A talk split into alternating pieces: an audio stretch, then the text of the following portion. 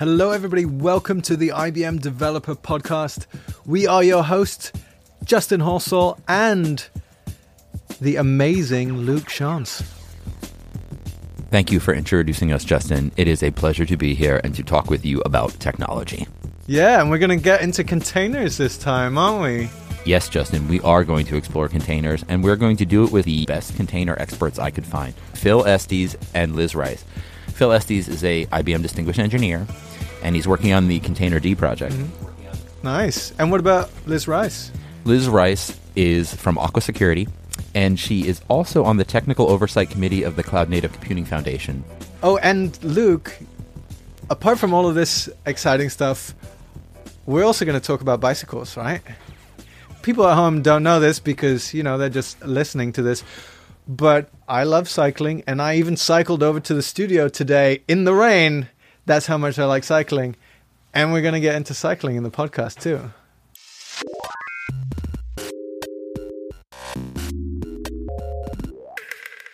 I'm with Phil Estes and Liz Rice, and we are at KubeCon Barcelona 2019. Yeah, really good. Super excited to be here. Now it's you know it's started. It's very uh-huh. good. and I think we were just saying, right? It's it's it's much larger this year. It's almost doubled in size from last year.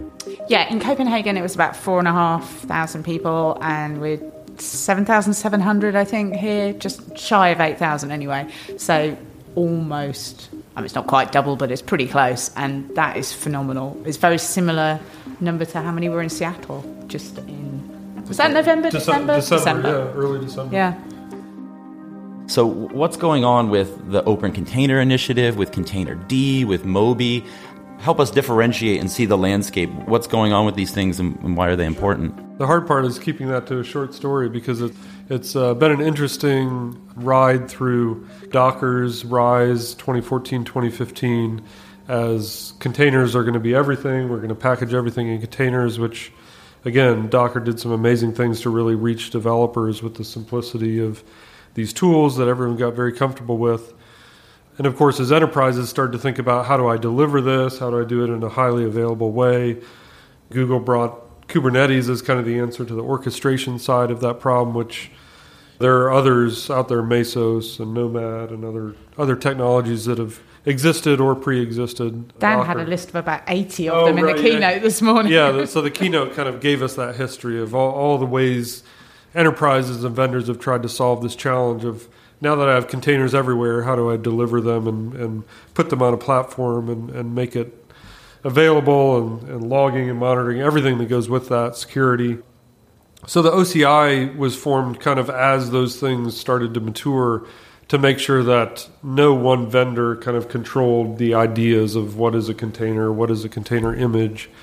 I'm a fairly optimistic guy, so I think the OCI has really brought us to a good place where we have some competing runtimes, we have some competing options really all over the stack, but everyone agreeing that a container looks like this and how we run a container looks like this has made it to where we really don't have these significant operability problems that have have happened in other ecosystems in the last couple decades. So I think the OCI has put us in a great spot of we all agree on what a container is and how to run them. And so even as the landscape gets bigger, the way people package and build containers, you can use different tools and we can all run them and share them and, and we're in a good spot. And it's a good thing to have more than one option for the for the runtime. And it's a good thing to have more than one option for many bits of the stack. Sure. It maybe is a little bit confusing, but it also means you know you don't have to have one size fits all for everything. Um, so, yep. so for example, CRI-O recently joined the CNCF, yep. and uh, we already had Containerd, Rocket. So, having those different projects as part of the community is a good thing. Yep. Do you find that they're pushing each other? Not competition per se, but that they push the boundaries and they help change each other?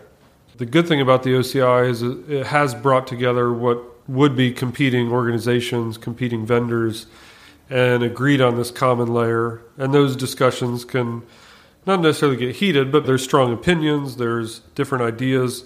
But the OCI has allowed for building that stable layer so people can innovate which in a, in a sense is kind of that pushing idea of not just keeping each other honest, but also multiple registries, multiple runtimes has really caused each other to, to make sure that stability, performance, security, you don't want to be the non-performant runtime or the non-performant registry or the non-secure registry. So to have that competition is healthy in the sense of driving strong, you know, feature sets and, Yeah. and stability and performance. And then there's all those kind of different sandbox runtimes as well. We were Yeah. chatting about on the way into the venue this morning about, you know, Firecracker and Nabla and, and gvisor and, and all these different options around sandboxing the runtime. Yeah, so maybe listeners will have heard some of those terms.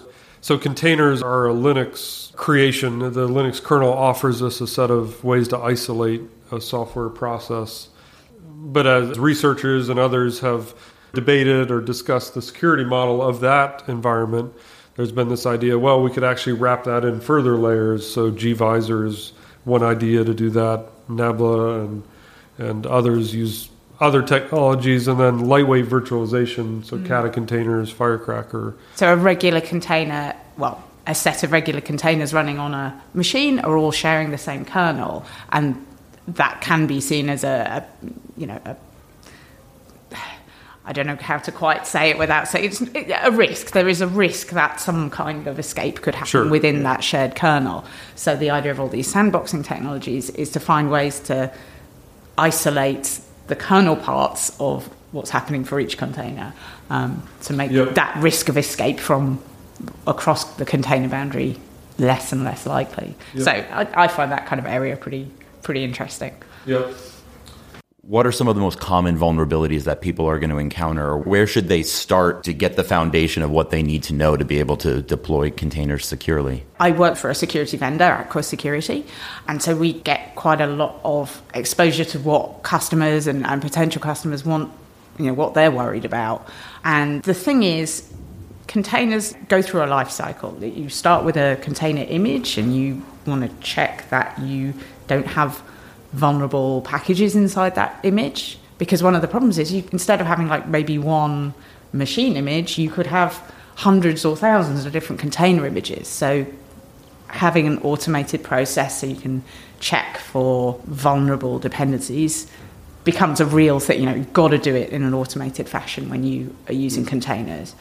Right through the whole life cycle through to runtime protection, where I think one of the interesting things about containerization is in the same way that you decompose a software architecture into potentially microservices and you've got these components that do a thing, you know, each component doing one job. That gives us a boundary that we can add security around. So, uh, one of the really nice things that we do is around the runtime protection, where you can learn what's the executable that's supposed to be running inside this container, or what two or three. You know, most containers are not running many processes, they're often only running one or a small number of processes. So, if you ever see something outside of the ordinary running in a container, that's kind of a red flag. And the ability to decompose the security problem like that and have these isolated things that you can look at and reason about what expected behavior is, I think is a real advantage of containers from a security perspective compared to the traditional sort of Yeah. machine or you know, VM model. Yeah, I think that's probably a, big change that we've seen from traditional either VM or, or even bare metal running your web server and your database and all, all these applications on a single system is knowing how to reason about whether something bad is happening was much harder than what you're talking about the container world. If this container always acts like this, anytime it doesn't act like that, I know probably something is happening that's either malicious or just broken. Yes, yes. Um, so, yeah, I, th- I think that's a pretty strong message for containerization and how we can secure applications that wasn't quite as easy in the prior world that we lived in. I think in the traditional world, we kind of looked at security as a kind of perimeter and, and a, a lot of focus on network security, which is valuable. I'm not in any way dismissing that, but it, we now have these opportunities to add extra layers of defences, and uh, that's that's Yeah. got to be a got to be a win. Yeah. I'd like to hear a little bit about how the ecosystem works around open source and containers. Who are the stakeholders? How do they participate?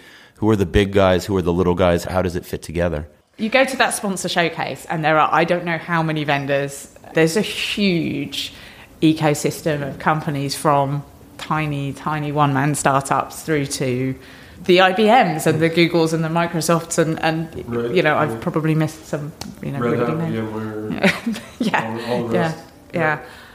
It's it's one of the real strengths I think of this community that we have so much kind of symbiotic relationship between these things and the end users getting involved as well.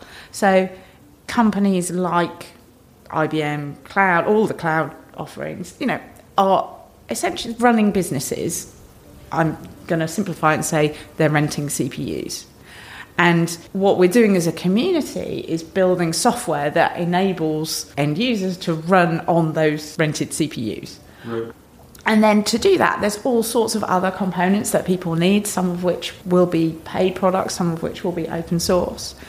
And the way this kind of giant ecosystem works and self organizes to find ways to pay people salaries to work on this stuff is it you know it's phenomenal. Yeah, yeah. I I guess twice in the last month or two I've started to assemble a talk on open source and making the proposition that we're in a really interesting era where not only are the big and small vendors involved in open source, but even vendors that traditionally would have just built their product and sold it are even encouraging their own employees to give back to the open source that they're consuming, which is there's definitely a change, I think, in the last five to ten years. So we're doing that exactly that in Aqua, and it's kind of my my role in Aqua, and it's really interesting to see how our kind of enterprise sales folks are recognizing the benefits of having offerings in the open source yeah. world and how that complements what we do with paid products. And I think that's just sort of anecdotal evidence, but I'm sure there are dozens of vendors in yeah. that sponsor yeah. showcase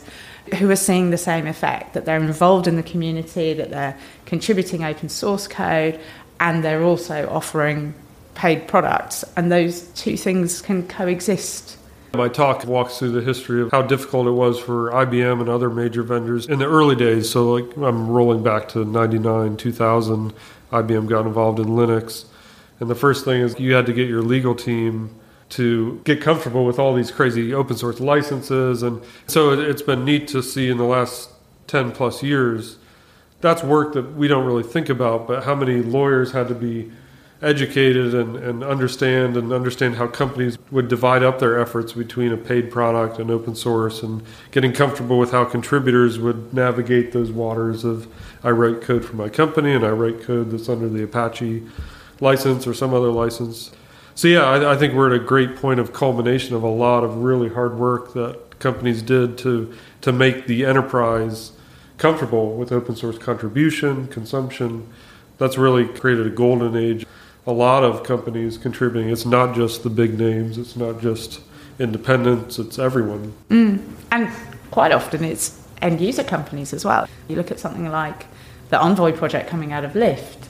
Yeah, um, right. You know, it's it's really interesting to see not just the open source contributions from the, the cloud providers, it's also the end user community yeah, saying, well, actually, to make this work, we needed to build this thing, and this thing is not core to our business, so why not contribute it back? And uh, we've seen some great projects come out yeah. through that mechanism.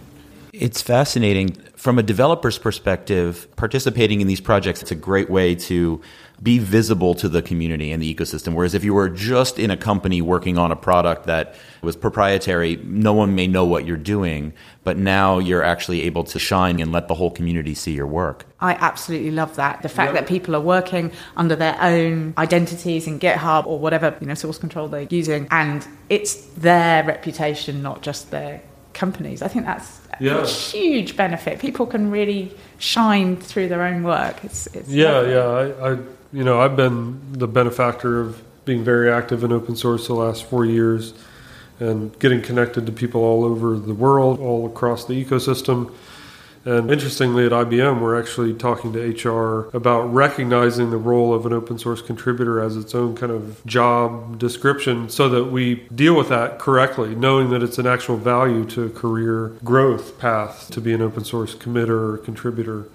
Even to have companies recognize that that's valuable for a person's career or for their, like you said, just their exposure and visibility to the broader ecosystem contributors can come to an event like this and we sort of know each other on the internet. It's a way to kind of connect with people. You definitely see people who, you know, maybe they're at their first event, but they have people to connect with who Yeah, they've yeah, yeah. chatted with on Slack or, or you know reviewed each other's PRs or whatever they've done. It's it's it's nice from a social connection point of view. Yeah, absolutely.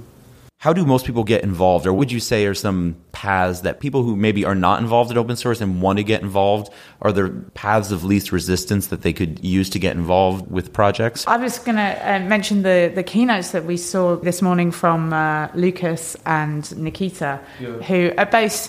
They just shared their story of how they got involved, and you know, it can be a little bit intimidating. I think if you're looking at a giant project, and they both shared how they found the first thing that they particularly wanted to contribute to, and how that kind of grew into greater and greater things, and and uh, how they were able to connect with the right people in the community through there's actually some really great contributor documentation particularly from kubernetes uh, and, Yeah. and the work that people like paris you know do to make that a really welcoming contributor Yeah, definitely. This community has the contributor experience SIG, which they work very hard to make sure those docs are, are well written, that, that it's an inviting place for new contributors.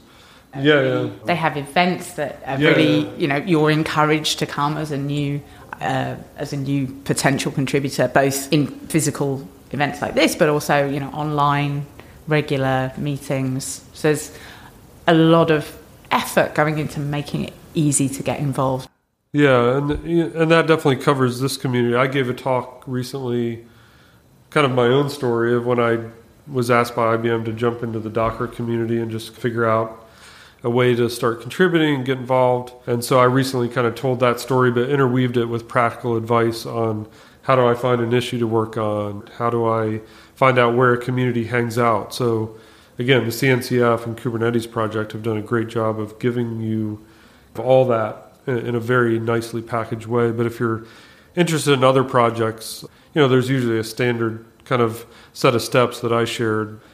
Go read through the contributors guide, figure out where they hang out. Is it a Slack channel? What are their processes? And, and so there, as open source becomes more acceptable for the normal developer just to jump in and find a way to contribute, I think we'll find better processes and docs across lots of projects, not just Kubernetes or CNCF. But it definitely can be daunting. But I think it's awesome when people like Lucas and Nikita did share their stories because then people are like, oh, okay, now I see you had an idea, you took step one, and it just kind of led on from there.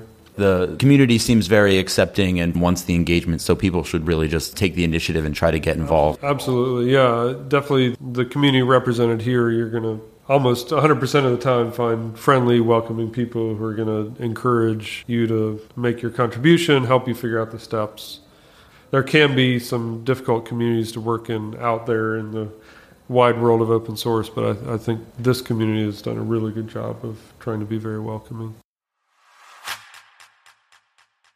What are you excited about? What's on the horizon? What do you see happening next? I think before we get too carried away with thinking about the future future, a lot of this stuff is still cutting edge for most businesses out there. So I can probably get carried away and talk about some really exciting things that I think will happen in the future. But there are plenty of people out there developing business applications who need a platform on which to run this new cloud native thing even seeing that roll out even more broadly and becoming even more mainstream is big step and we're still in the process of that Yeah, yeah. It's been enlightening for me to attend in the past year more non cloud conferences, just sort of general developer events. You've got enterprise Java developers, you've got Python data scientists, and to see, just like what you're saying, Liz, that we live on this leading edge and we expect everyone's using Kubernetes and containers. And it's almost jarring to talk to these folks and realize, you know, a lot of people are just now finding out that this whole world exists and they're trying to figure out where they fit into it and how they use it. You know, I like some of Kelsey Hightower's tweets in the last year that Kubernetes is not the end goal. Yeah. It's what are we going to build on this to make it even easier for this big wave behind. You know, we're this small early wave. I mean, we're thousands and thousands of people, but there's, you know, hundreds of thousands of developers who maybe aren't even to where we are yet. Um, so I think, I think there's a lot of work in just the tooling and platforms that will. Not, not that we want to keep building abstraction upon abstraction, but to simplify the experience to really it's just a platform and I put my application there and it's secure and it runs and it's highly available and it's Yeah, yeah. I, I think particularly think two areas that strike me as quite active at the moment are security. Now that might be my own sort of bias towards it, but I see a lot of activity around just trying to make it easier for people to run securely out of the box. You know, you mentioned service meshes and getting things like secure TLS connections between services without people having to write any code to do that is it's a big step. Yeah, you know. And work around things like the identities associated with people and components, uh, making that much easier. That's a big area. And the other area that I see quite a lot of activity right now is storage because Mm, yeah. you know we talk a lot in the container world about stateless apps and honestly those state somewhere we're just pushing that problem somewhere else right.